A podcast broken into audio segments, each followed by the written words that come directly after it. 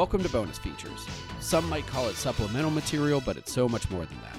It's the portion of Secret Handshake where we speak with writers, directors, actors, critics, academics, and flat out film freaks about the movies they love to get a deeper perspective. I'm your host, Jacob Knight, and joining me this week is Liam O'Donnell. Now, Liam is the mastermind behind the Skyline series, having co written and produced the original Skyline for the Strause brothers before writing and directing its first sequel, 2017's Beyond Skyline, and then writing and directing Skylines last year.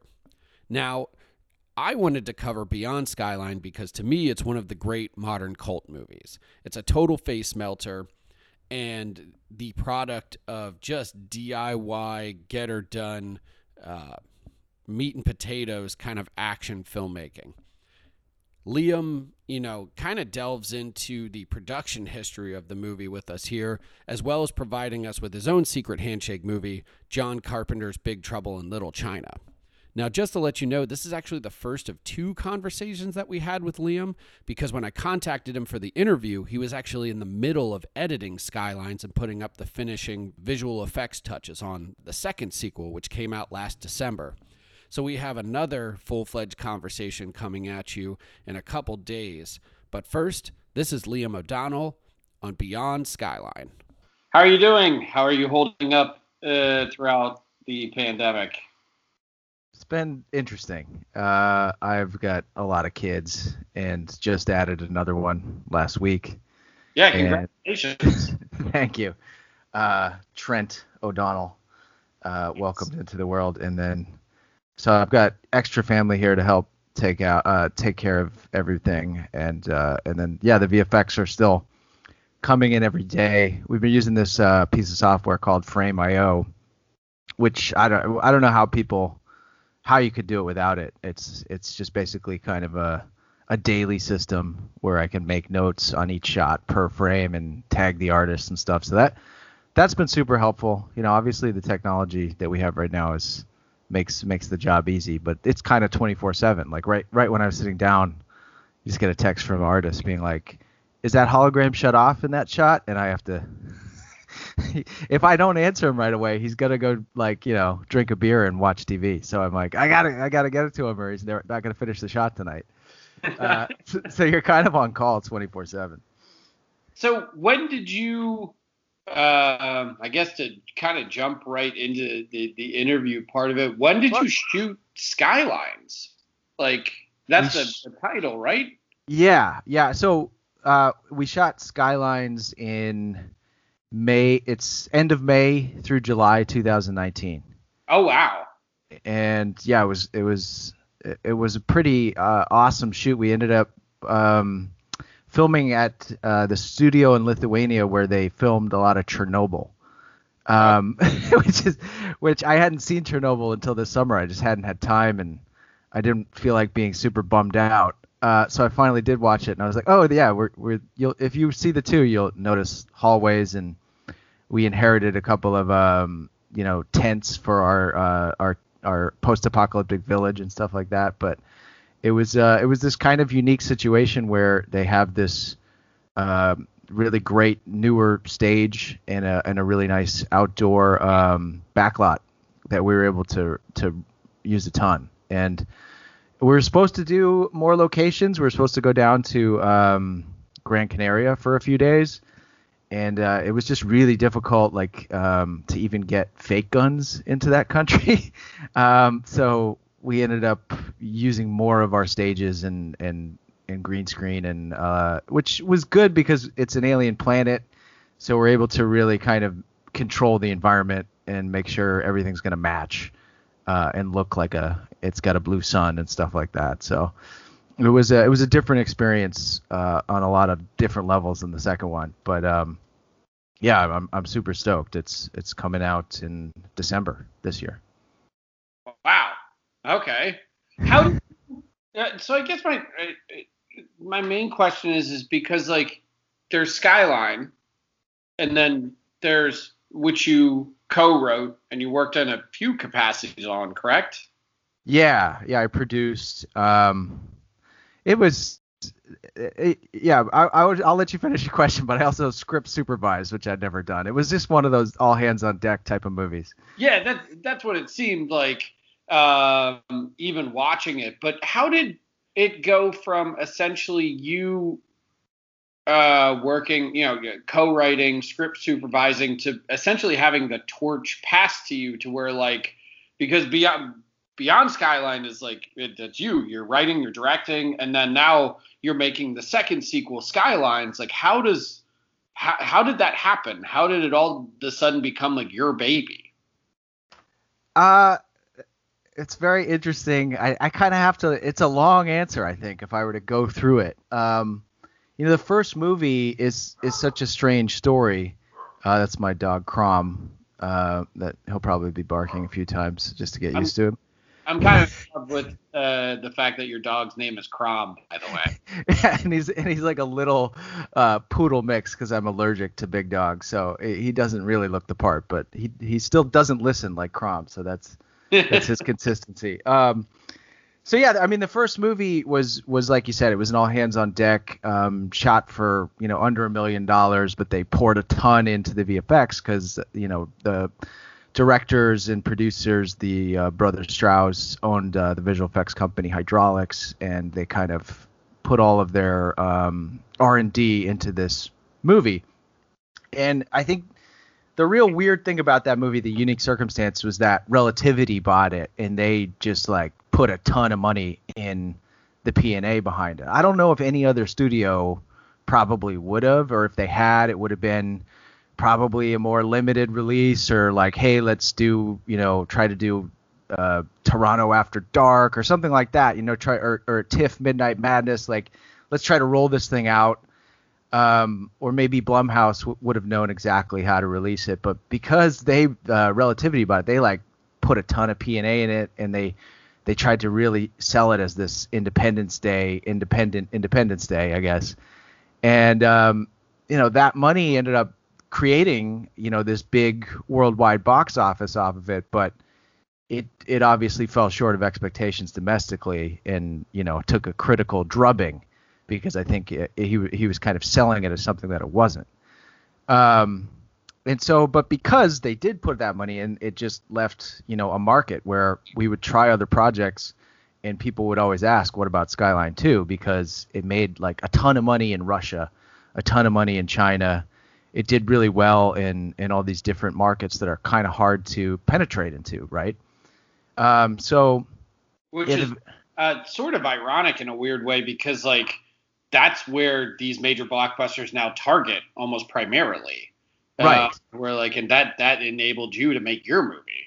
Yeah i think we made like almost 10 million dollars in russian box office and then like the darkest hour came out afterwards which was set in russia and it didn't make as much. It was just something about the timing of it. I think you know we were like the first alien movie after district 9 and everyone was really hungry for that vibe at the time so i think it, it was just well positioned in a lot of those markets and uh, I think it plays better in another language. To be honest with you, I think sometimes movies like that, like, uh, you know, it, it it probably it probably plays to its visual strengths. Um, so I, I, it had a really great score, had really nice visuals, um, and I think that that probably was to its favor. Uh, and so yeah, it, because I think the critical drubbing and everything, it left uh, a bad taste in uh, a lot of people's mouths, but I still kind of just owned it. I guess from everybody involved, I was like, well, you know, it's our, it's my baby, win, lose or draw. Um, and I think it was something that we had, we had. There was a lot of excitement before it came out, so they asked to write a sequel treatment. You know, back in 2010. Crazy enough, we actually met. Um, with an actor to play Mark because we were going to do like a Mark Corley setup in the first skyline. We're going to do a shot of them going into the subway um, because um, I'm, I'm I'm looking the actor up because I'm I'm blanking. You can cut this part out because I should know his name. I should know his name. Um, okay, so so yeah, we when we were in post production, we were we wrote this kind of crazy treatment for the sequel, which um, was still fairly similar to what the second movie ended up being, except it was a lot more time on the ship, and then they crashed in New York at the end, so it was an American movie. And we in in the characters of Jared and Elaine were much more front and center, but we still had this whole Mark and Trent father son story, and uh, I, I really latched on to the subway as like a great way in on onto the movie. And so we actually met with Josh Holloway uh, to talk about doing like a little cameo and then talk about filming uh, the sequel. And he was super cool and and game for it, but it just was like totally impractical. We had like a month left before the movie came out, and we ended up not getting that done, which is just a, an interesting sort of what if. Um, so, anyways, then when the movie came out, and like I said, probably left a bad taste in some people's mouths. Uh, it kind of the the appetite for the sequel went away for a year or two. Um, we would kind of talk about it, and then it was around 2013 it started playing on TV again. It started playing on uh, like Spike TV and the Sci-Fi Channel, and I watched it when it first came out and kind of did a tweet along with people, and I was just like, "Fuck, I, I would kill to make a sequel to this." You know, I really, it really kind of was like I just saw I just saw that the potential that was there and we've been struggling for three years to get other projects made. So I really kind of threw myself in from that point on and leveraged. Sorry. It's sort of wild that you bring up that it was playing on cable because I, I swear I saw it on more than one TV on like mute in a bar, like during that time. You know, it was just like one of those things where like there would be a you know a random bar I would be hanging out in in like Philly and like they would just have it on and then they would have like a basketball game on next to it and you're like eh, this is a strange juxtaposition. That's hilarious. Yeah we we actually had because we're at relativity we had one of those early netflix streaming deals so it had this like three year window of netflix from 2011 maybe maybe it was two years to 2013 so it, it went on streaming early in that time when it wasn't you know super pervasive, and it skipped the HBO window, and they paid more. It was kind of the first time they did that. And then so then when we got onto the secondary thing like Spike and, and Sci-Fi Channel, it was kind of like seeing it again for the first time, and I'd had enough uh, time between the movies, and I, I just kind of was like I looked kind of dusted off the treatment and was like, how, how do we make this play? And then you know we we were in the midst of developing this other movie and it uh, it fell apart. And I had this other script um, that was uh, gaining a lot of interest, but uh, for the brothers to direct, but it had like like they the studios or the buyers that wanted it wanted like an A level writer. And so it was kind of a little bit of a political maneuver where I was like, uh, hey, I'll give you guys that project. You can go hire, you know, an A list guy to write it and, and get that made, and then I'll spend the next you know couple months writing Skyline 2 if I can direct it.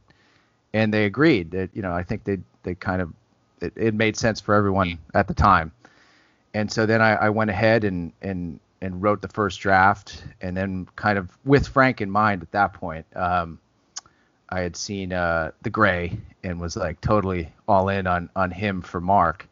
Yeah, uh, my next question is is Frank Grillo is such uh, a fantastic casting choice, especially in that time period, because it's right around the time where he made uh, Wheelman too, um, because and so he was becoming this uh, uh almost like I don't want to say DTV like stud, but like because he had that he, he had, but I mean you know he, so he was he was all of this like genre stuff to where like you had Wheelman, you had Warrior, you had uh, which Warrior is like a masterpiece.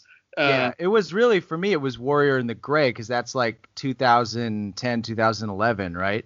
And yeah. so that that was when that guy, and then even End of Watch in I think 2013, I was like, this guy just keeps popping up in movies, and he's always the most real person in the movie.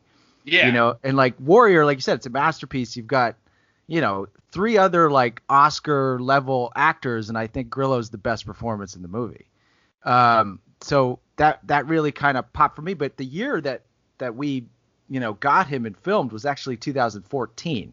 This Beyond Skyline is like a two and a half year odyssey. Oh wow! So we got him, and and so it's interesting because that year, you know, I take my wife to see Winter Soldier. I'm like, oh, there's the guy, man. He's he's kind of blowing up. Purge Anarchy comes out. It makes like 75 million domestic. I'm like, oh, we, we missed him. You know, there's no way I'm going to be able to get him now.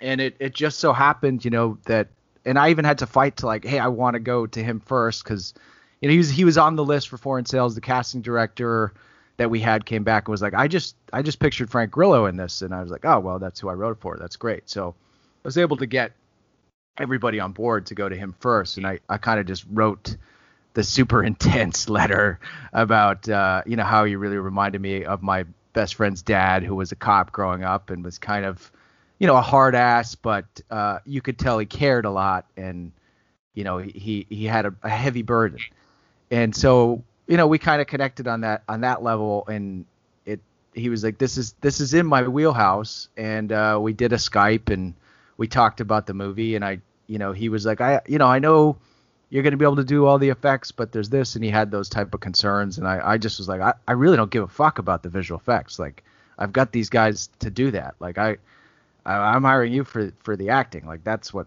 that's what I need the, the most help in is, and it was one of the reasons why deliberately as like a first timer, I was like, I just want a really great veteran actor. I don't want to do a movie that's like teenagers or like a 20 something that I'm trying to rest, you know, everything on the shoulders of. And so it was kind of a deliberate thought of like, if if I can hire this, you know, awesome older actor, I, I am probably going to learn how to do this better uh, than if I, you know, hire someone who's kind of in the same boat as me.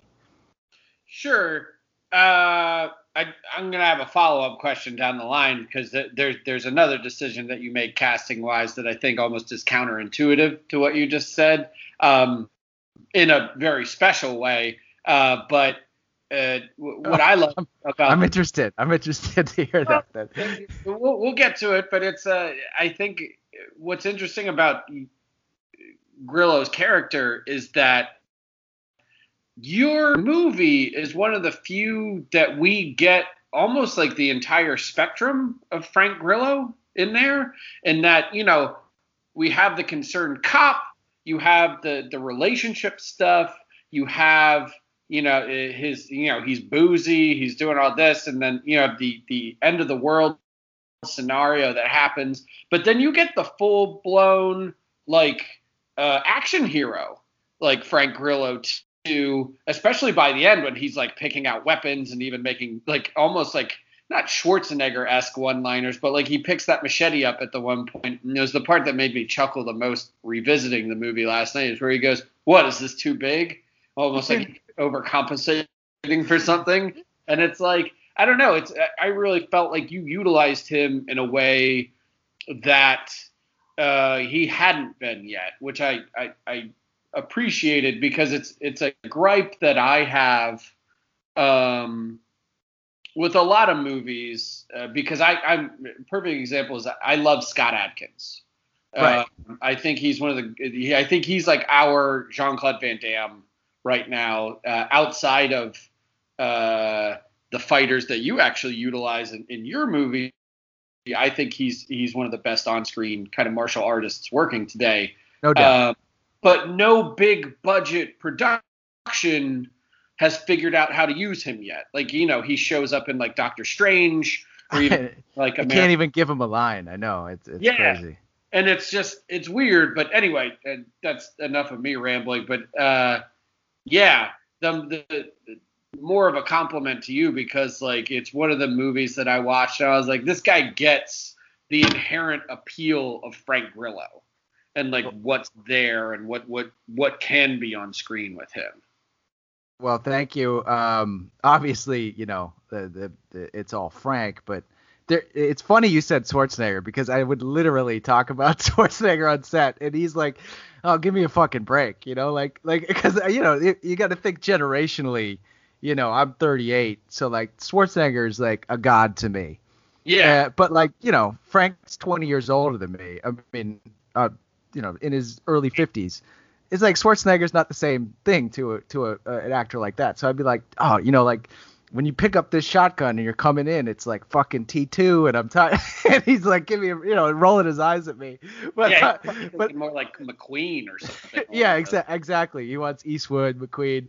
Um, but it would. It, it's just funny that you you kind of picked up on on the things that I, I was definitely on, in my mind because he does have like just a, you know a, a kind of a almost a skull similar to to uh, Schwarzenegger. It's it's kind of the the bone structure, right? So like when when you see that like super symmetrical bone structure holding a shotgun with a leather jacket, I think it kind of like just pops into your head uh, a little bit. So I couldn't help it to mention it a few times on set.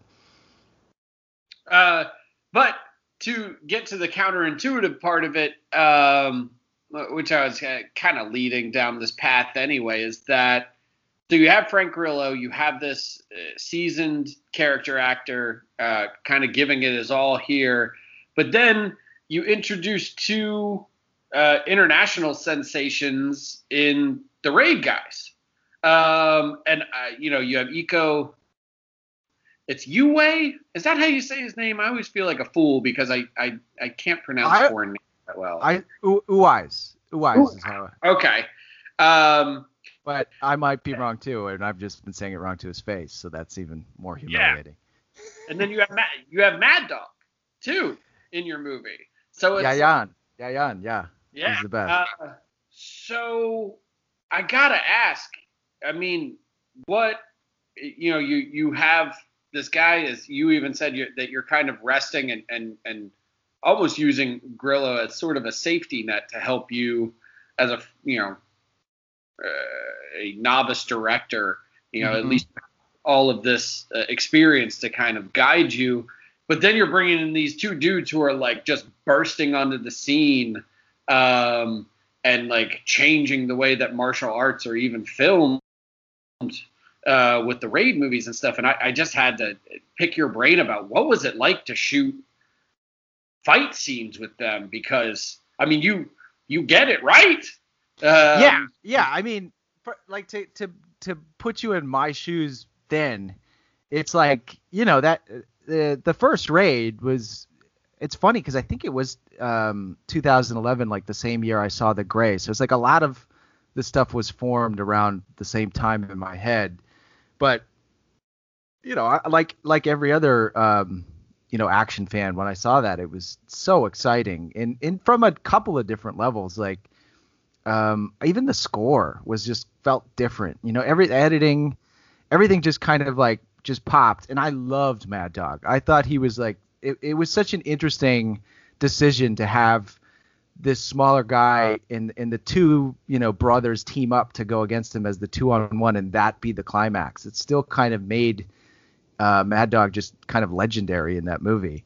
So um so yeah to to to then flash forward in 2014 I go to a lo- location scout in uh, Indonesia, and because you know I I had written it for Laos. My wife is from Laos, so there was a couple of ideas that were percolating, and like I said, the movie did really well over in Russia and Asia.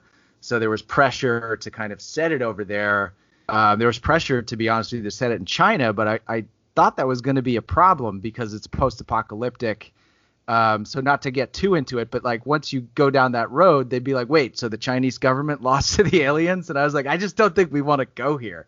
Let's let's let's not, you know, let let's not entertain that. And so um, I really kind of uh, was able to think about like, oh, you know, like uh, the Vietnam War, tunnel warfare. It would kind of make sense that that people that you know had that sort of base, um, you know, would have a leg up in this situation because we've really set up from the subway tunnels and from their whole device of the light that you know being underground and being hidden from the surface is is kind of your your best initial line of defense.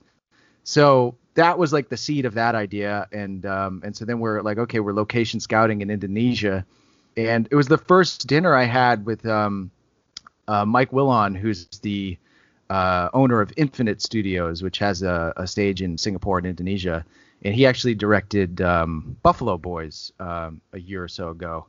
He's okay. a good friend of mine. But he would they kind of brought it up like, oh, you know, you you got you guys should talk to the Raid Boys, you know, like they they have these kind of uh, funny, interesting accents. Um, and uh, and you know Matthew Chausse, uh, my producing partner, and I were just kind of like, "Are you kidding me? Like, could that actually happen?" And they're like, "Yeah, we'll we'll call them. Like, they're around." And uh, so we basically got in contact with um, Maya, um, Gareth's wife, who was their manager at the time, and we we sent her everything and then kind of said like, "Oh, we're going to be in Jakarta next week. Do you want to get lunch?" And th- she said yes. And then of course we bought tickets to Jakarta. Uh, so we were like, just uh, once we found that it was like a possibility, we pursued it uh, extremely aggressively.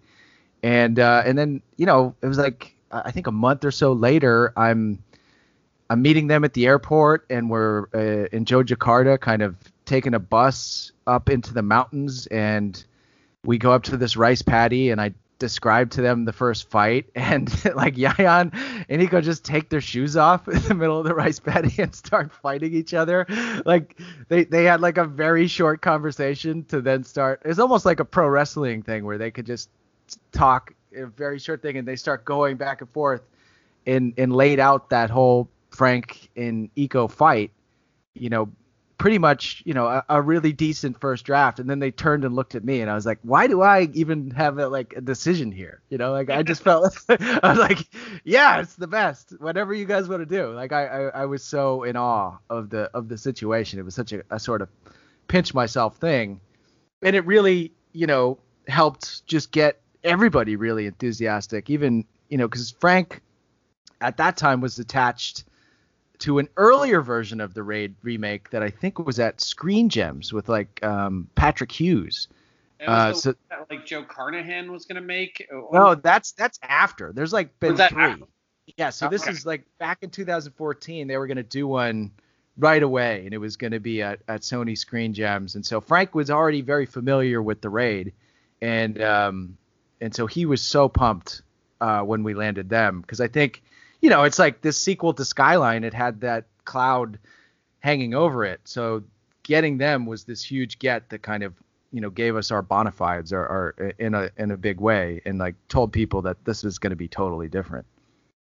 Yeah, there's and not to keep kind of bringing that the whole like cloud thing up as you just put it, but yeah, you you are making a sequel to a movie that was kind of I don't want to say reviled, but it it wasn't loved. Let's say that. Yeah, it wasn't anybody's favorite. Let's no, put it, it well, uh, that okay, but that's the weird thing because now I'll get uh, on my the Facebook page they'll be like, you should go back to the style of the first movie because I think if some kids see that movie at like 10 years old, they might think it's awesome because you know, it, has got this really weird ending that they probably haven't seen before. So it's all about like when you see movies, right? If it's the first time you've seen a movie where the good guys don't win at the end and the aliens win, you're probably like, whoa, I can't believe they did that. And but if you're, you know, if it's so, and then then you see Beyond Skyline and you're like, oh, they they just made the aliens beatable and they're not taking it as serious. I don't like this. So it's just interesting. You can never please everybody, but uh, I I think it's kind of funny um, when I when I see those reactions. I'm like, where were you guys ten years ago? Yeah, I re- really could have used that love back then. but it's uh, I, I, do kind of like that. Um, it's one of the things that I love about your movie is that you write it uh, in a way that feels like you're never going to make another movie again. That's um, exactly how I, I felt, and yeah. I was very close to probably never making a movie again. Uh, we could get into that a little later. But uh, yeah, but that's the thing is that you that style, or I guess I don't want to call it desperation, but almost that like just throwing ideas at the wall and seeing if they stick. It almost translates into, or it doesn't almost, it does translate into almost like an escalation um, in the movie to where you're just like, what if it starts as a cop thriller? And then it becomes a disaster movie. And then they're sucked up into space. And then they're in fucking Vietnam. And then there's martial arts. And then there's kaiju. And it's just like yeah i just want whatever this guy like is smoking at the moment because I'm, I'm, on board. That was sort of the you know the last thing that happened in the movie was the the last reshoot was the the wraparound. Um, and so we did a test screening. We finished a version of the movie at the end of uh, 2016 and we did a screening and a lot of people there was just it just kind of ended where right now the movie ends where frank and everybody kind of walk off into the sunset so it didn't have the wraparound with um, lindsey morgan Okay. as the adult rose so it the, the main question was just sort of like wait it's a sequel but you didn't set up another movie uh, so why what's up with that and I, I was like well i felt the first movie just went too hard on a kind of a cliffhanger ending. So I just kind of was like, if this, let's just end it and say, you know, happy ending. They walk off into the sunset. People didn't like that, like reviled that, and then they they were just like, what the hell is going on with this little girl? Like you you need to explain the rules more. Everyone was very concerned about her well being that she was gonna die like the next week when they walked off into the sunset. So I had to kind of uh, come up with this this whole sort of wraparound to let you know that she was going to grow up and be okay and be the John Connor of our universe. So I um so then then when I felt like I was kind of being forced to do that before, I was like if if they, if they're gonna if we're gonna do a reshoot, and we're gonna have to do this. I'm gonna I'm gonna fucking do a Star Wars scene to end the movie, just so that we have the proper, like you said, escalation, where like the last shot of the movie is just spaceships exploding into the screen, and people being like, all right, the guy the guy went for it. yeah. Uh, so uh, yeah, I felt like even you know whatever the hurdle was, I was gonna try to keep um, just kind of outdoing whatever happened before it. Okay. And it's funny that you bring up uh, Star Wars too, because I think you. It's funny because you always read about the old uh, stories about when Lucas was developing Star Wars um, and how it was originally like his Vietnam allegory, you know. Um, but you made a, a movie about the end of the world that goes to Laos and even deals with like you know Iko has the one line where he's basically where he like laughs about the apocalypse. He goes, "Apocalypse, we survived the American bombs," and that's you know what led to essentially their underground tunnels and the the the weapon stockpiles and everything. And um, did you see it as a Vietnam movie? Because you know, there's also you all you also bring up Cameron a lot with Terminator 2 and stuff, and like he always talks about uh, aliens in terms of that being his Vietnam movie. So it it always felt like Beyond Skyline was in that lineage to me in a strange way. Well, I mean, I, I take that as the highest compliment, but I do remember. I'm not going to pretend that I'm so cool that I don't remember reading that in your review and being like super pumped that you picked up on that. so yeah, I mean, it, like I said, I mean, there there's the the bit of the personal experience of like, um, you know, like my wife was born in Laos, and you just Sure. kind of think about you you look at your children and you're like, would these children exist without the Vietnam War? It's kind of a weird thing to think about, but probably not, right? She probably wouldn't Right. be here.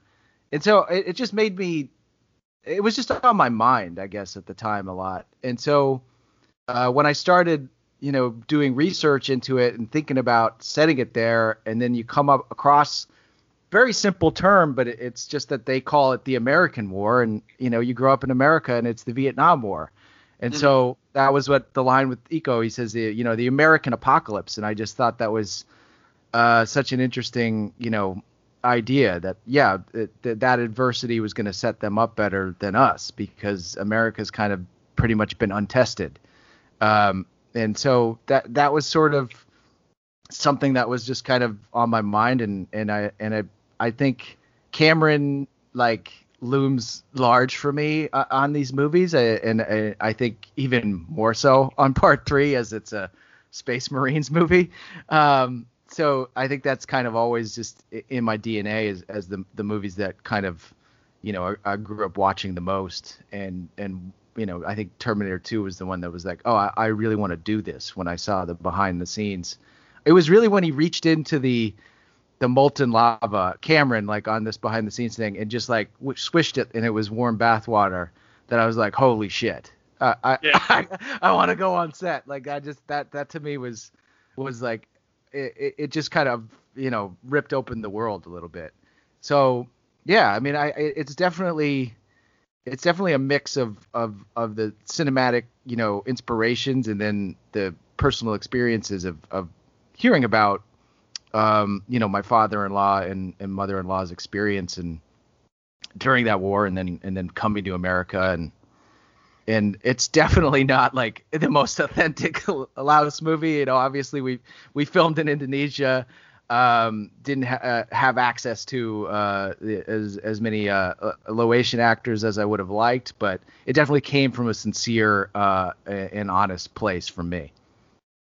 Yeah, well, and it's I think it's also interesting too is that you you know you said you're 38, uh, I'm the same age as you, and I also wondered if like the pop, it's a it's a strange line of thinking, and not to get too deep or like let's rid- do it. Let's do it. Ridiculous or anything, but I've always wondered if like the pop cinema that we experienced as 90s kids essentially you know stuff like especially you know movies from guys like oliver stone um, and then some of the cultier movies that you could kind of dig up, especially at the video store. Like last week's title was uh, Cutter's Way, which to me was always one of these strange unsung uh, films that that reckoned with what it meant to live in the aftermath of the Vietnam War, especially for you know Jeff Bridges and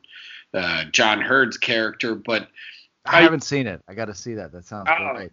Oh man, it's terrific. It's one of it's the most depressing LA neo noir that's ever existed. Um, you won't be happy afterwards. I'll tell you that. You'll you'll be glad that you saw it, but you're gonna have to shake it off. Uh, okay. But uh, but yeah, I mean, back what what you're saying, like like obviously, First Blood is the one that first popped into my head yeah. when you said that, as well as is like the pop cinema and, and people dealing with the Vietnam War. Yeah. Well, and even guys, you know, like Stone making his movies from Platoon on. But I mean, for our uh, generation, like we had the duology of JFK and Nixon, you right. know, to where that that we on like a big scale were watching these on these these huge uh, budgeted almost like melodramas and uh, our pop cinema was kind of reckoning with what the Vietnam War meant, and I always wondered if that was going to ever, I guess, psychically bleed into the next generation of filmmaking, and it has like a little bit. But your your movie was one where I was like, well, here's this. You know what, twenty million dollar? No, it's not twenty million. And you you you saying that in that review has made Wikipedia say that it's the twenty million dollar budget oh, movie and I've tried to change it, and they're like, "No, I'm sorry. This reviewer said it was 20 million, so it it's a 20 million dollar movie. It was 14 million. It was originally like 12, but uh, we went over budget in post, so it was 14 million dollars. I I kind of find it hilarious that my stupid review trumps the director. Yes. yeah. They're like, "Fuck off, fuck off." This is this review is, is sacrosanct. Um, but yeah, sorry, sorry, not to not to derail. No, it's just, it's, it's just I, I it, it's something that's um I've wondered for like a while, and I mean even now, you know, with like uh Tarantino making movies now that are reckoning with like the the, the late '60s and Manson and everything, and and us having to live through uh, arguably the most corrupt. Uh, kind of American administration since Nixon.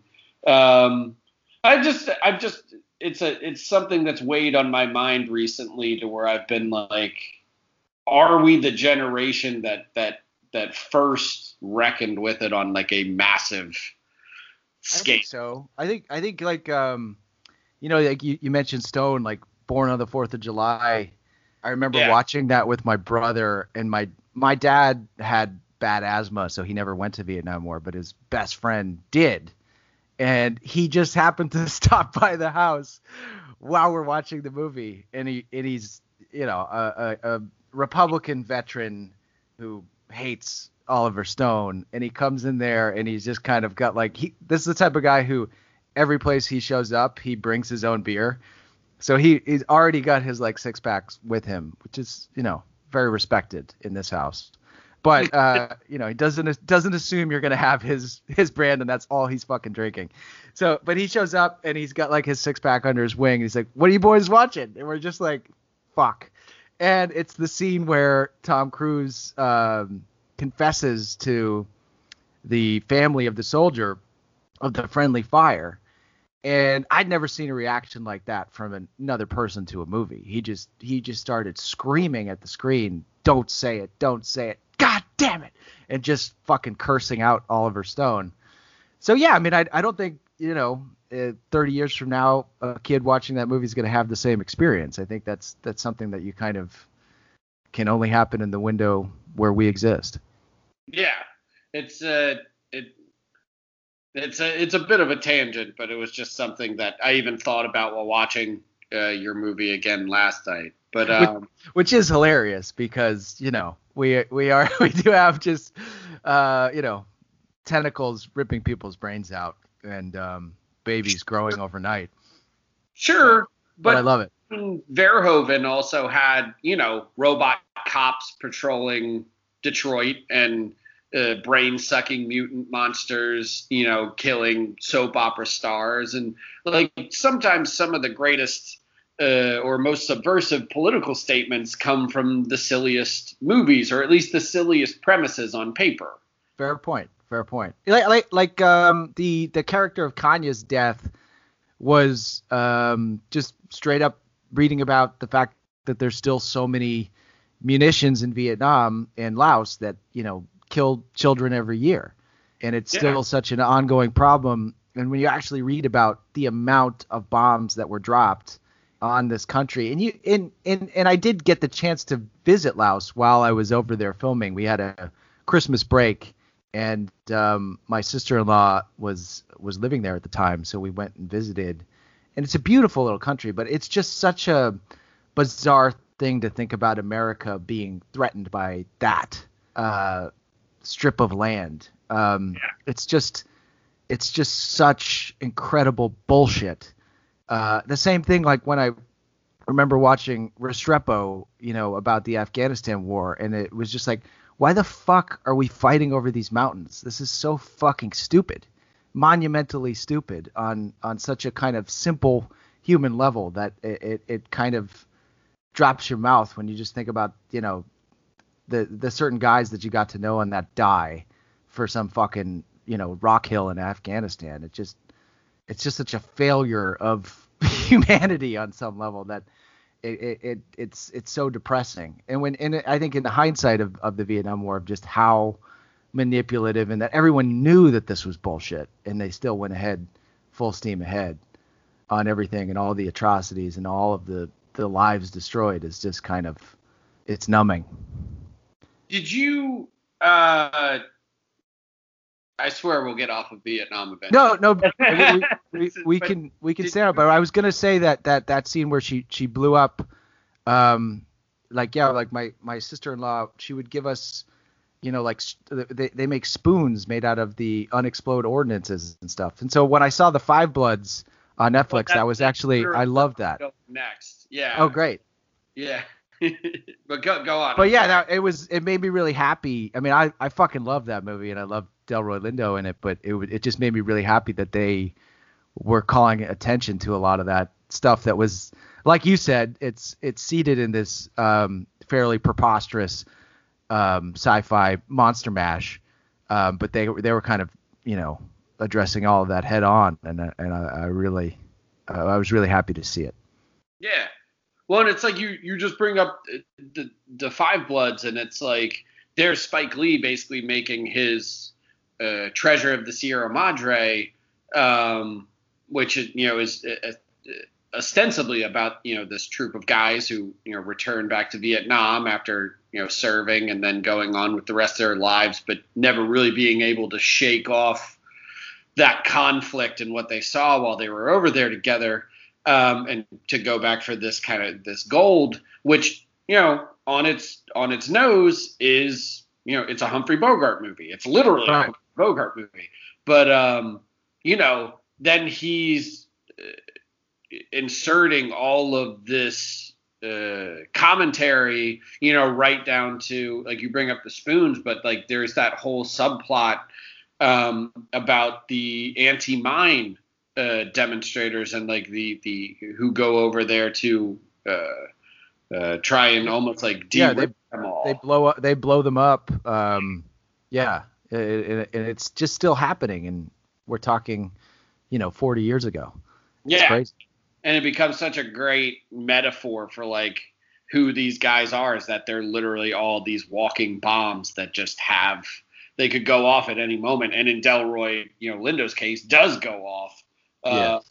and god if we when he pulls when he pulls the sun the sun on the mine scene was was one of my favorite scenes i've seen in a in a while it Yeah. really, really got me um, it's a it's quite a movie uh, and I and I and I will say I I was very happy. Um, and it, this goes to something with making visual effects movies, and I could go on a, a really long tangent about it, but uh, it requires a lot of imagination in the post process.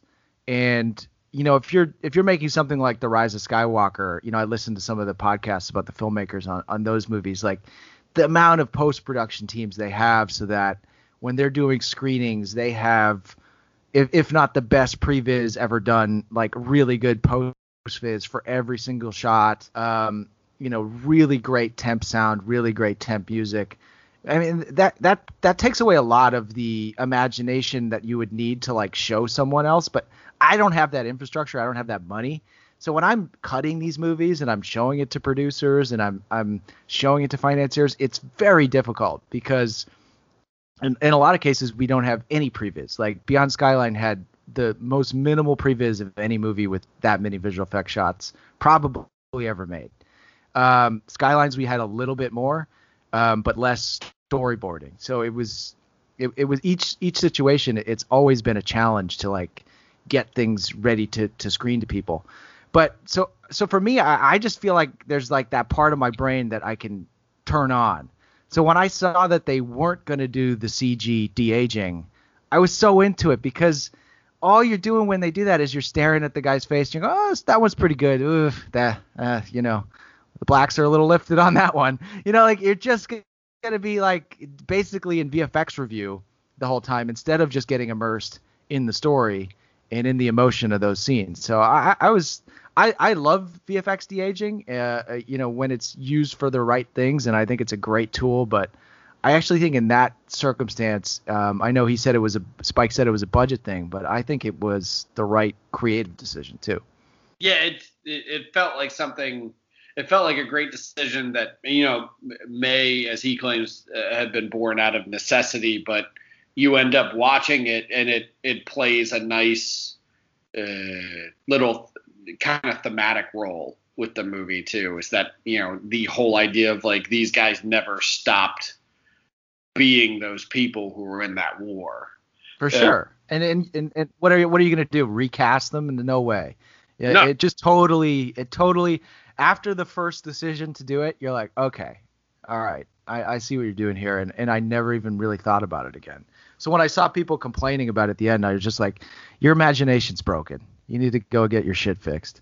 Like, well, and also like your your capacity for for and I don't want to insult anybody, but there's there's also some some critical thinking involved there too, to where you you watch it because you watch these guys who are all in you know their 60s essentially, um, but then they're playing against uh, Chadwick Boseman, who you could make the argument that the entire reason that you know he's in it, he's playing his uh, a, a younger man against these old these older actors is that you know he never got to age exactly. point and it's like yeah was if this creative decision was born out of necessity it actually it it allows your brain to engage with that idea of like this is who this guy this guy was always this shining god to them who never left Vietnam where No. you know And- they, they grew old and I think that that says something about growing old. Um, not that I'm ancient, but I feel older than I, I, I, I when I think of my memories, I don't think of myself as being 21. when I remember the memories. I don't remember what my face looked at- like at 21 until someone shows me a picture and I go, oh my god. And I kind of think of myself as I am in those moments. So I thought that was kind of an interesting, you know, way to think about memory in itself. Yeah, I never thought about it that way. That's that's a good point. Um, because God, I can't even remember what I looked like. What like if you didn't give me a photograph of myself as a Right. child, I don't think I would remember out like offhand what I actually did. We're on a fixed camera, and so we just, you know, think if the memory goes back, we're kind of seeing it from the the body that we're in now. So Yeah. I don't know. Again, all a bud probably all a budget thing, but it really got me thinking about a couple of different, you know, things that that I you know, otherwise we'd just be talking about the quality of the the de aging. Yeah, we'd be having the Irishman discussion, Exactly. which I mean, I really love that movie, but yeah, there's some wonky faces in that. sure sure it's it's it's incredibly difficult process to do and uh, for that amount of shots it, it's it's uh it's it's definitely a grind and i could see you know that that that i'm trying to be diplomatic on it but it is just it's like when you're when you're looking at those faces like it's months of seeing that back Yeah. and back and back and people trying and everyone going, "Oh, that that one looks bad," and it's like, well, it's probably version 42. Yeah. the ones before, you know, were really hard. It, it's just a very hard thing to do to make a man that age, um, as young as they were trying to make him and stuff. But it de- again um, didn't didn't bother me because, you know, you kind of you have to. I don't know. I feel like for certain people don't know how to watch movies anymore. yeah. Well, Surren- it's also one of those- surrender to it. That's Yeah, the movie. yeah you you give yourself over to it and it's also the whole idea it's kind of the same thing uh, again not to go too far off on a tangent but like um it's the same idea as like when when hugo first came out and you know it was during the the huge like 3d boom um Sure. and it was like you had all of these shitty three 3D movies, which I mean, you know the majority of the time they were shitty because they were they were never shot to be in 3D. They were basically post converted, and then you watch them and you're like, I don't get I don't get the point of, of watching this movie in 3D. Like, what? Why are we doing this? But then you watch an old master like Scorsese be like, oh, we can do this. That okay? Well, I'm gonna just play with this technology as much as possible, and like that's what the Irishman feels like to a certain degree. Only it definitely helps when you have uh, Netflix's uh, un- unlimited bankroll, where he's like, "Yeah, I'll just perfect this forever." Like there was a time where I was like, "Is the Irishman ever gonna fucking come out? Like, or is he Yeah. just tweak these effects until the end of time?" yeah, it, like I said, it's a grinding process. I'm sure. I'm sure with that many shots, it was, it it it, it was that circumstance. But yeah, I mean, I, again, did did the movie? I mean, I just remember it was. I think it came out on Thanksgiving, right? Yes. And it was like we we had had some people over and had a lot of drinks, and it was like, oh, let's just put it on, and then like the room goes silent for 15 minutes. Then you look around, and you're like, oh my god, this is like a, a real movie just started. you know, where it's like everyone else would be chatting through everything, but as soon as as soon as like you said, a master kind of, it, it's just different. It's just different Yeah. when when you get to watch something from him. So uh, I'm I'm down for whatever he's gonna gonna make. Yeah, he's gonna use Apple's unlimited uh, budget next to I make. mean, as he should. Yeah. As he should. So, but to transition quickly, uh, speaking of masters, there we go, nailed it. Um, you know, one of the the kind of big things with these interviews that we want to do is have you guys uh, pick a movie that was kind of like a quote unquote secret handshake film for you or a formative film for you and uh, I'm gonna let you. You've already told me what it is, and I'm excited to talk about it with you because I love this movie to death. Um, but why don't you set it up? What, what is your pick? Because I guess uh, for folks at home, you know, this is Last Dragon Week.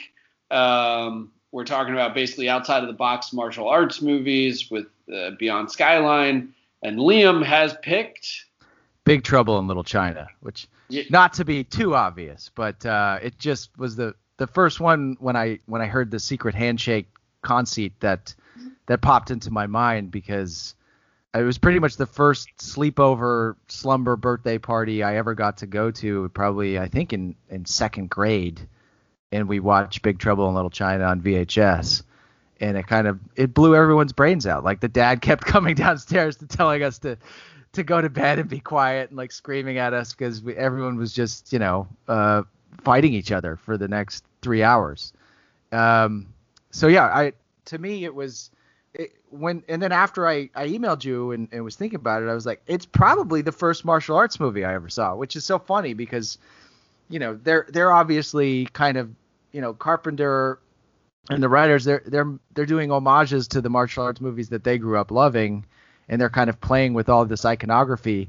But it was like I was saying earlier if you see that at like 8 or 9 years old it's f- so potent you know? It, it really kind of like uh it, it burned into the gray matter as like you know this was maybe the coolest movie that I'd ever seen.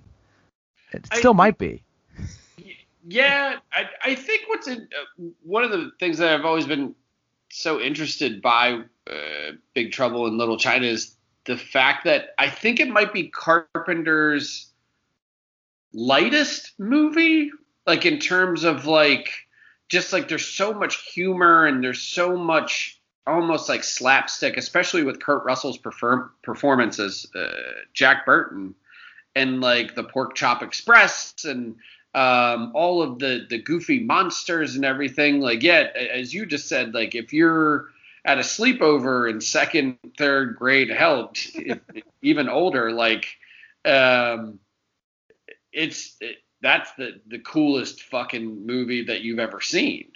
Um, and also like Kurt Russell of all of his collaborations with Carpenter, like this might honestly be the best performance. I know the thing is often brought up as like the most iconic, but this is the one where like Kurt Russell gets to be a total goofball. Yeah, I mean this is this is probably the most quoted one in in my lifetime of of you know the old you know Jack Burton always says at a time like this and, and and things like that like that that's where I see it as that that secret handshake sort of vibe. It's like um the thing like is is definitely probably the best pure performance, but I don't know, he's so funny, you know, when he comes in as the as the the nerd going into the the brothel. I mean, he's hilarious. And, and he's also kind of like this 80s ideal in the movie. It's it it I'd tie it into. There there's definitely you know cuz at the time it was like these huge huge dudes like Schwarzenegger and Stallone that were super ripped and he looked like a normal guy who was like just better than everybody but he wasn't in the gym every single day but you know he could hold his own. It was kind of just like the perfect action hero i think almost like you know for any movie.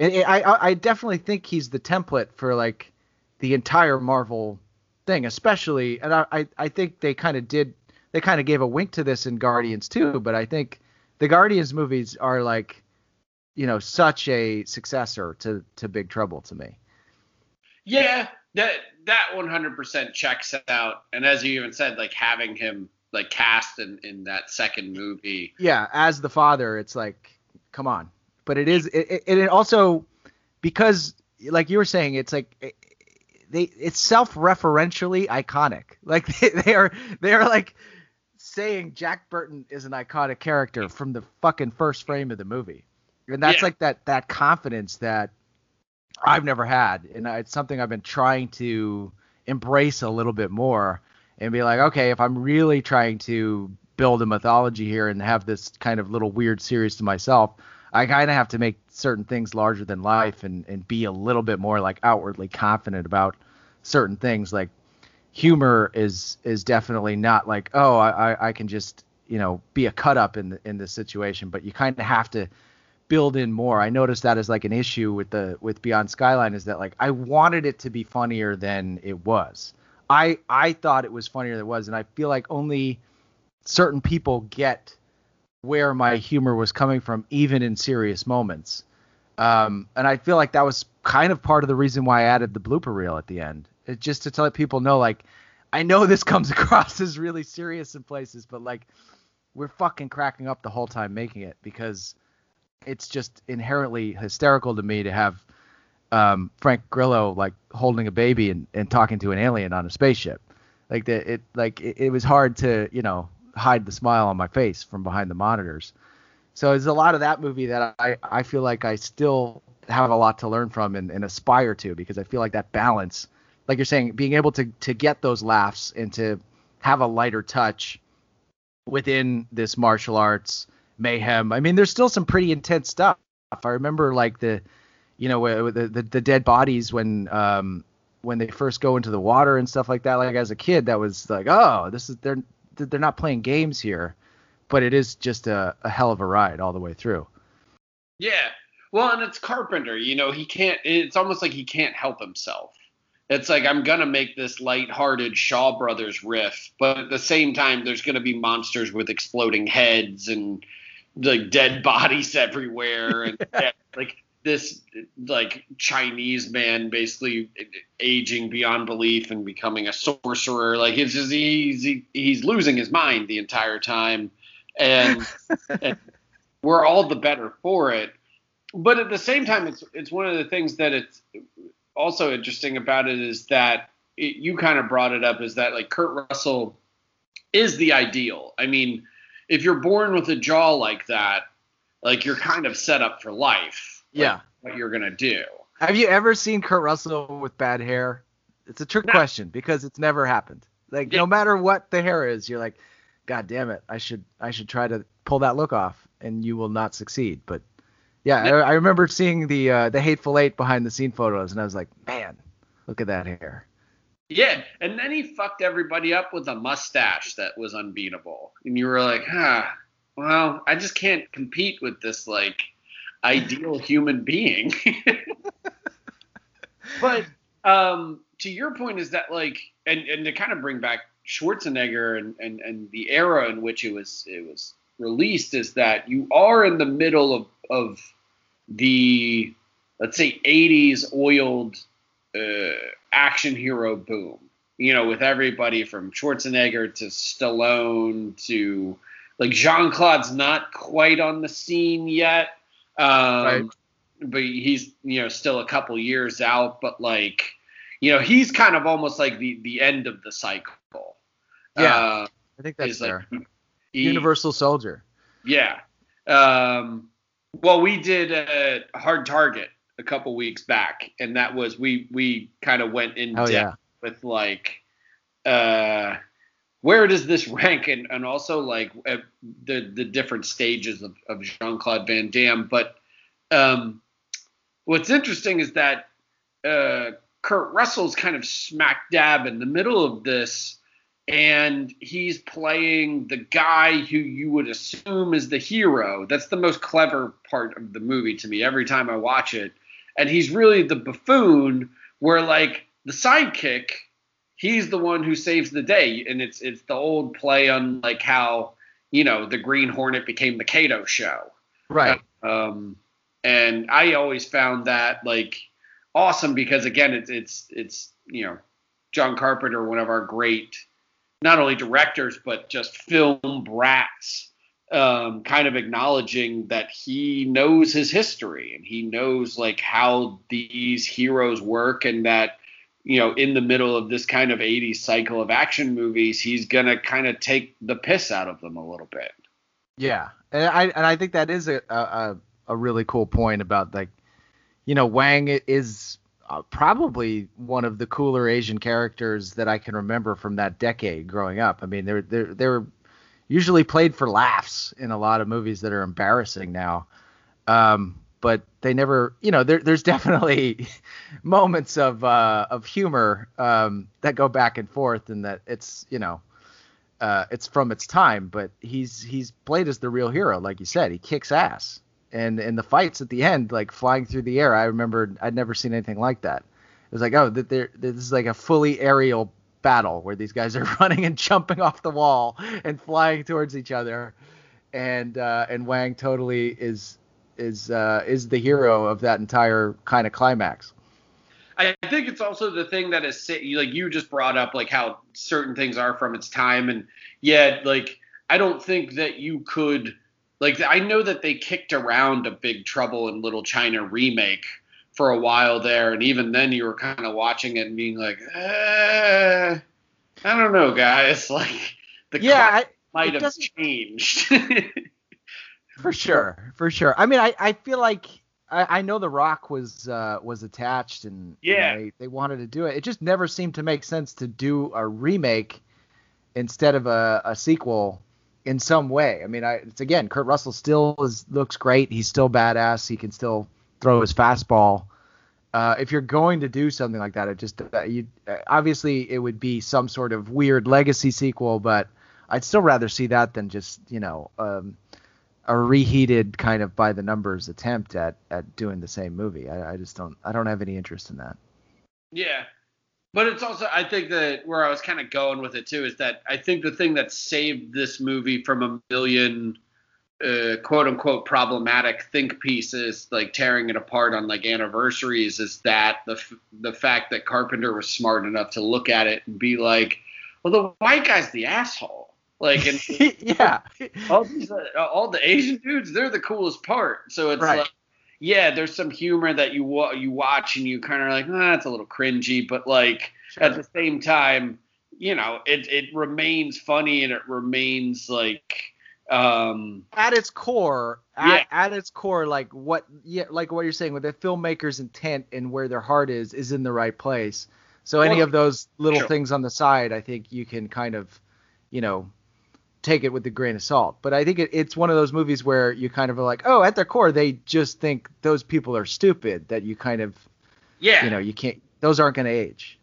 Where like Carpenter clearly reveres exactly. uh, the movies that he's he's paying homage to. Um, all those old kung fu movies and stuff is that to him they're not goofy like they're just another cornerstone in in what uh, you know any cinephile should use when they're they're kind of building their own canon. Uh, right. so um, where uh, to kind of send this off on a very difficult question, um, where does this rank in Carpenter's filmography for you? Yeah, see dead air. well, it might I it might be favorite of his. And oh, I, it's probably the one I've watched the most. I did just watch the thing again um, for this other project that I'm developing. That's a uh, an Arctic based sort of um, survival adventure. So of course you have to rewatch the thing um, when when you're we're working on something like that, and it, it remains incredible. And I and I watched the it's on YouTube actually if you don't have the Blu-ray the the the like hour and a half documentary on the making of it. Um, so it, I'm I'm not saying it's it's better than the thing, but it's like I said, it's it's my most comfort food rewatch I think of any Carpenter. I I, I love uh, Escape from New York. Um, I you know uh, every every once in a while I, I can go back to and watch Escape from, from L.A. for fun, but that's not cracking the top five. Um, I don't think that one's cracking the top ten, man. No, I, no. I actually really like Escape from L.A., but it's one of those movies that I feel like the soundtrack cracks the top ten. It's, yeah, it was formative, but um, but for sure, yeah. I mean, um, uh, I, I'm I'm I'm drawing a blank at the moment, um, but definitely. I mean, they Live is definitely uh, one of those other ones that I think fits perfectly within the secret handshake type of movie. Yeah. Because I think it's definitely it's one of those things that if you saw it at a certain age, it, it was so subversive, and also, you know, delivered action that you didn't normally get in a movie. I mean, it's become kind of this almost uh, trope to have a they live type of fight, and that was something that we even referenced. Um, originally with the Frank and Iko fight because the fight was like twice as long, and uh, it, it was an interesting problem. Like like you said, when when you start working with these fight choreographers that you revere and, and respect as much as I did uh, for Iko and, and Yayan and, and their whole team, very talented guys. uh, I could not tell them no to anything, and in fact, I would just actively try to add more fights to the movie any moment I had them on set. So like that original uh, scene where Iko uh, fights um, Very in the alleyway, that that was not in the movie the day before we shot it. I was like, "Do you think you guys can do another fight here? We actually have like half half a day." And they were like, "Oh, absolutely." So I was just kind of and and I had to fight really hard to keep that in the movie because you can kind of naturally see in the edit how it would probably be cleaner without it, but I was like, you know, what are we doing here? We have Iko stabbing someone in the neck and I'm in a motorcycle helmet and I'm cutting it out of the movie. I, I don't I, I, don't know what you guys signed on for, but that you know I, am sneaking yeah, this back in.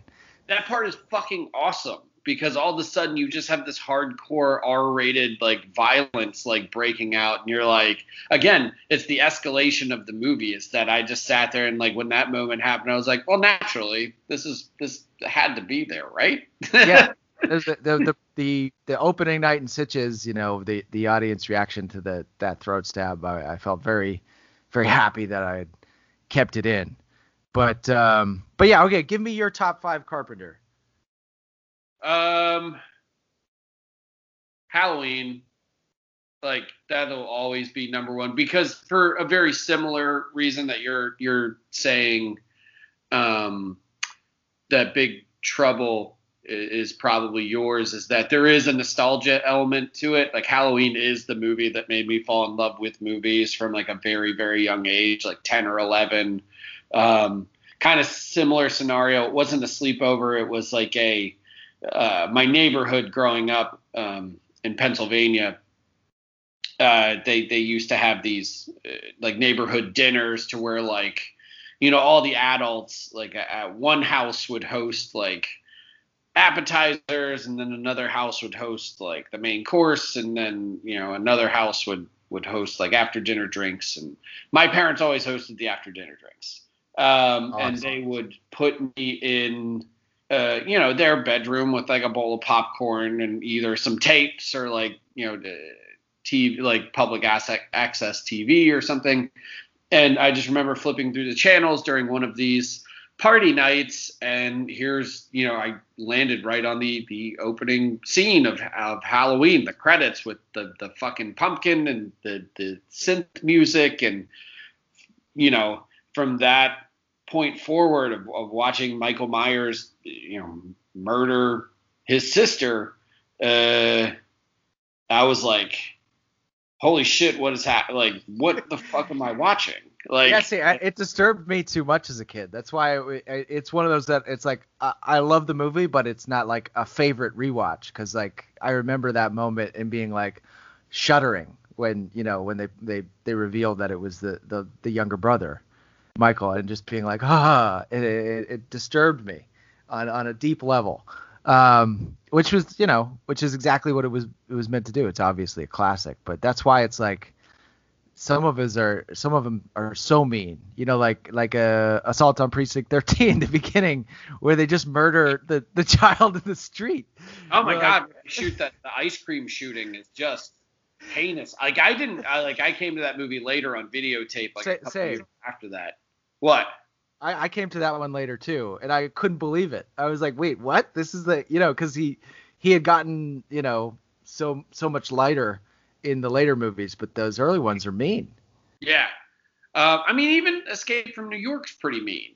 It is pretty. Uh, but that, like, I think that's my number two uh, for him because I did. I don't have the math in front of me, but I think Escape from New York is the movie I've watched the most in my life. Um, it's just one of those things to where like I don't know. I think everybody has a movie kind of like this to where you're you're like I can't decide what to watch. Why don't I just put on Escape from New York for the 71st time or whatever? Uh, yeah. I was like like that I think that's big trouble for me. It'd be like I'm hungover. I'm going to yeah. put on Big Trouble in Little China and uh and everyone's going to be really happy about it. Um no matter who you're with. Uh, but yeah, Escape from New York it's definitely like yeah, that opening, you know, 10 minutes gets you in every single time. Yeah. And I love it's definitely kind of the approach that that we're we're trying to do. You know, like if if you were to actually budget that movie and shoot it now, like what is the budget? It's not insane. Um, but everyone now tries to do action movies that are either on this like really really small scale, um, or you know, two hundred million dollars. And so I'm always trying to stretch my brain to think about how to get these things in in like like even when I watched the first Star Wars, I, in my brain, when I've budgeted that movie, it's a forty million dollar movie. It's not okay. in in modern terms. Like I think you could make a shot for shot remake of that for forty million dollars right now.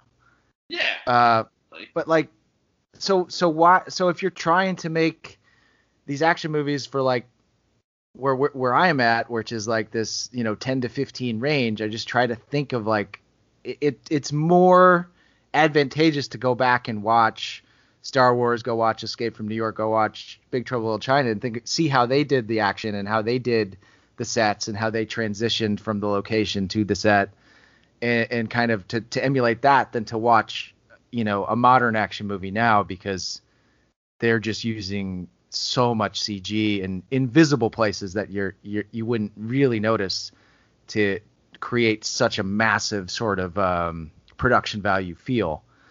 And so it, it kind of uh, yeah, that, that's just kind of the, the the lessons that I take when I try to look at movies like that. Uh, I just think it's so it's done so clever, uh, you know, on, on everything, and it still feels really really big because of the idea and uh, and the execution.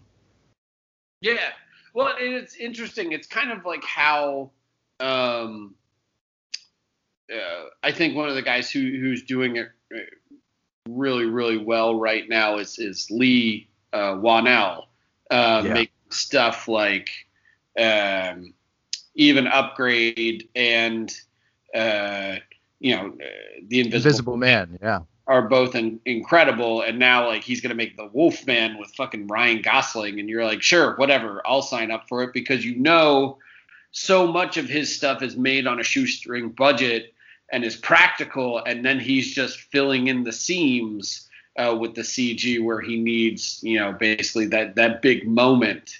Um, but it's it's all about talent at a certain point, and it's all about a guy who recognizes just the very the, the, the basic fundamentals of like how to shoot and block a scene, um, and he's real fucking good at it. Uh, yeah, he is. He is, and I and he also has a lot more restraint than I do, and that I think that's what I was uh, trying to uh, work on in uh, in in in part three in certain ways was that like to to temp not not necessarily temper the ambition but like you have to pick your spots and uh and figure out you know where you're going to blow out and spend money on something and and not just kind of try to try to spread yourself so thin. Um and so I tried to shoot a lot less green screen um in in in in part 3 than than part 2 and uh um, I really kind of got hamstrung by it because we had this big huge thing where we called it the silo set where they're kind of hanging upside down and Frank tries to go up and rescue his son. That whole set piece was supposed to be practically built in Indonesia and we just couldn't get the equipment sent there like the rock and roll trusses that you would need to make it safe. And so we kind of had half a set that we were inheriting from an older movie that we were going to retrofit and film a lot of that practically, which would have been insanely challenging, but also a, a shit ton of fun. So it ended up having to shoot that later in LA as a green screen set, which was still super challenging. We had like a green screen cylinder, but it was one of those situations where it was like, having gone through it now, if I had been in that situation, I probably would have rewritten it and tried to do something completely different and not go into being like, okay, I'm just going to add, you know, 500 green screen shots to the movie that weren't originally going to be there. And, and so that that's really like when I said it was a two and a half year odyssey. That was one of the big parts of it. Now, uh, I do want to ask before we kind of wrap this up. I do want to ask you one question. Um, it will require a somewhat diplomatic answer. Okay. Um, so you've worked with Iko, and one of the things I've found um, I fa- found frustrating about his uh, attempt at transitioning to American movies with stuff like Peter Berg's, uh, the one movie he was in with fucking Mark Wahlberg that sucked. I can't remember the name of it. Uh, but then he was also in a movie that I liked, um, Stuber, with with Dave Bautista and and Kumail. Um, but the one thing that I think even unites them between a movie I didn't like and a movie I did like is that nobody has figured out how to shoot his fight scenes in America. And uh, your movie did. And I just wondered what is the key to delivering um, like very clear action from a fighter who is that skilled? Uh, that's a great question. You know, um, the diplomatic answer is, to me, from I think it I think it comes from where I came from to him as such a fan, is that to me he's an iconic screen you know presence, and I think certain people that maybe you know didn't organically discover the raid movies or or or that you know he's kind of ends up on a cast list or something. I think that's just a different thing. Whereas mm-hmm. to me, I'm like, this guy's a fucking martial arts god. You know, he is our modern Bruce Lee, Jackie Chan. He's actually more Jackie Chan, and I would love to see him in something like we said, lighter, like a uh, because he is so naturally funny and innocent in a way. Like when you when you hang out with him, he's he's got a real uh, like I, I, think kids should be able to watch an Iko Uwais movie and fall in love with him too. Uh, yeah. So you I, want the kids version of The Night Comes for Us? Well, not that, but like, but like something like you know, it, it, interestingly enough, it was like uh, when I, I first saw him fight in the gym, I was like, why is this guy not in Star Wars? And so this is 2014. I didn't know he'd already filmed a cameo in Star Wars. Yeah. And I literally turned to my producer and I was like, why isn't he in Star Wars? Why are they going to hire like some like, you know, thespian guy to do some fight scenes? Like this guy should have fucking dual dagger lightsabers and be like tearing a buzzsaw through that universe. And it was pretty disappointing that, you know, that that that's not what they saw him as. Whereas sure. to me, I I just as I, like I said, I just had such a reverence for him as a not just a fighter and, and and not just an actor, but like a literal iconic screen presence. That was like why I I wanted to hold his face covered with the the helmet closed and have it come up at like a moment because I felt like he deserved that. So I think that's probably uh, more than the action. What you're kind of vibing on, on Beyond Skyline is just that like as a filmmaker, I fucking love this guy. Like I, I'm I'm a real true fan. He's not someone I grew up with. He's not um he's not someone that that I just you know was like oh that he would be good for this role. It was like when I got him, it was like it was like a, a gift from God from the movie Gods to me, and I tried to treat it that way. Um, but from the action standpoint, I I didn't know what I was doing. You know, like I, I was really lucky to have uh, Christopher Probst as, as a DP, um, who's worked with Joseph Kahn a lot, and so he he knows so much about blocking and and camera movement and camera as a character, and so I learned so much from him. But there was actually kind of an interesting thing in that is that like working in with other second units or stunt crews is that a lot of times they kind of will film an animatic and give you an animatic with like the actual camera moves and ideas baked in. It's a lot like previs, you know, when when CG guys do it.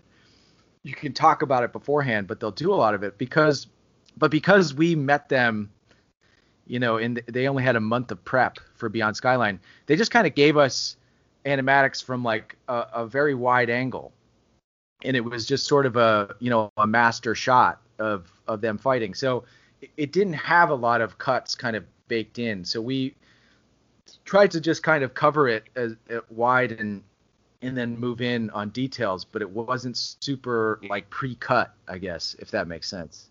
Um, whereas like sometimes you kind of would be like pre-plan the insert of like okay, we're and then we're gonna cut to you know the foot pushing back and gripping the floor there, and then we'll come up to this here and, and kind of shoot it bit by bit, which uh, we we did for some of the fights in part three. but um, I think just from from the circumstances of the way we shot it, we had to kind of stay wide and kind of move. No, I'd say my criticism of the action for me is that I felt like I was too kind of medium lensed a lot, and I, I would go wider on some of the stuff, and and I would, um, you know, try to get more of him in it overall. But uh, I well, I'm still pretty happy with with with how everything turned out, and um, I, I, I just really love his performance in the movie. Yeah, no, he's great. Um, but it's just that you you saying like using like uh, medium lenses and even like wider coverage and stuff. It it reminds me, and then also bringing up the insert stuff. It reminds me of I, I talked to um, Chad uh, Stahelski um, whose name I'm probably butchering as well, uh, after John Wick 2. And one of the things that he said to me is that he said, if you ever see shaky cam or inserts, it's because they didn't get enough good coverage. Is that it, it's a way for them to essentially cover up the fact that they didn't capture the fighters moving within the frame as much as they should have um, and that was his kind of one big, I guess, editing tip or or or uh, photography tip for uh, action choreography that he was always like high and wide. That's what you do, and you just, as you kind of said, like it, it's the respect since those guys come from you know stunt coordinating and even stunt performers first. Is that there's it's almost like the old Hal Needham um, school of like the reason that stunts are awesome is when you see them like you you realize like that dude is doing it for real in the frame. Um for for sure. And um to the chad thing uh i haven't met him but um uh daniel bernhardt who's in uh skylines is a, is a old friend of his and who was obviously in in john wick one as uh as one of the villains. And he's actually a couple of the different characters who get killed in the SWAT raid in, in part three as well. Uh, and so he he would talk to me a lot about Chad and his approach to stuff.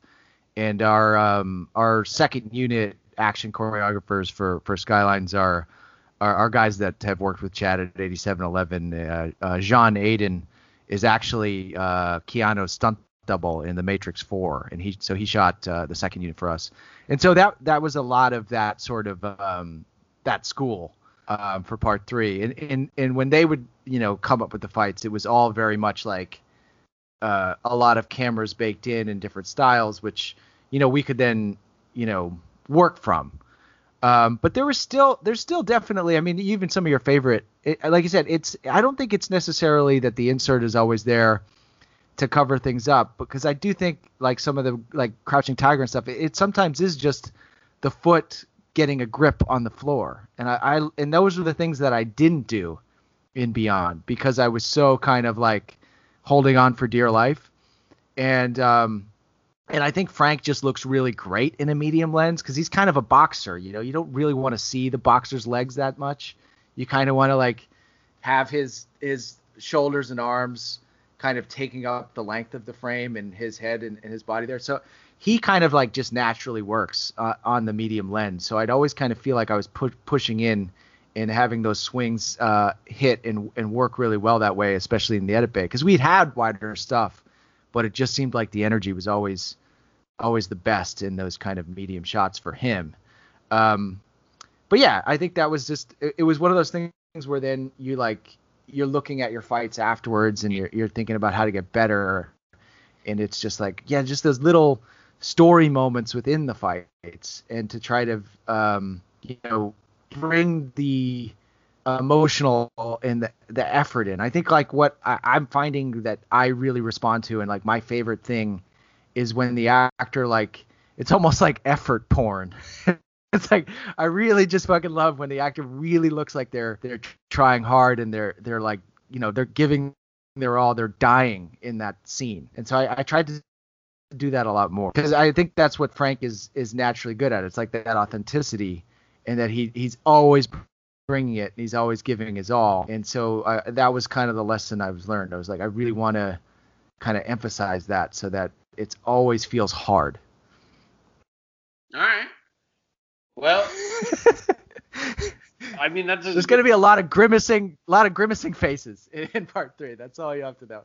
I I can't wait. Like, uh, I mean, I love uh Beyond Skyline. I can't wait for Skylines. Uh, Liam, got to tell you, this has been an absolute pleasure. Thank you so much for giving us your time and uh, letting us pick your brain about what we believe to be uh, one of the great uh, face melters of the last like 20 years. Like, uh, 100. Bless you. Uh, Bless you.